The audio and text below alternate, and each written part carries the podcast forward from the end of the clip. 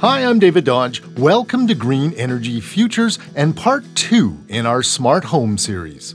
Have you ever dreamed of living in a net zero home? According to Peter Darlington, that dream may be closer than you think. In fact, you may already be living in your future net zero home.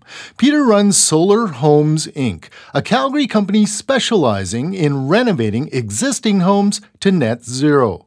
To test out this new business model, Peter began by renovating his own 80s era home. You can just add some insulation, some solar panels, and you can have a home that doesn't require fossil fuels anymore. It's much more comfortable, costs you less to operate, and it's really a pretty good return on investment. Peter worked as a renovation contractor for more than 20 years. Then he realized that he wanted to do more. Well, I believe that climate change will be the greatest challenge that my children will face in their lifetime. And I don't want to look back and have my children ask me, why didn't you do anything about it when you knew how to? To get your home closer to net zero involves a few straightforward steps. And Peter stresses you don't need to do it all at once. I would suggest you start with an energy model, which will give you an idea of what kind of R values you want to get out of your windows, your walls, and how all these different systems are going to come together.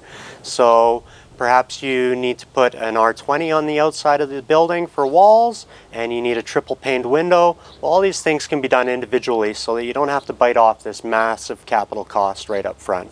Same with the furnace and the hot water tank. Those can be replaced as they expire and you don't necessarily have to do everything right up front.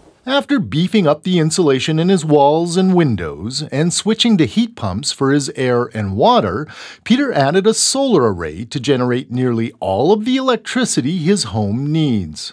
So we put 10 kilowatts solar on the uh, garage and that generates about 90% of our annual requirements and we got rid of our natural gas, which was able to get rid of one of the bills. So we're not paying any of the distribution or connection fees that we would for natural gas. With some careful planning and a slightly higher budget, you can turn those same renovation dollars into a net zero project that pays you back. There's lots of people in Alberta spending 50 or more thousand dollars on cosmetic upgrades to their buildings.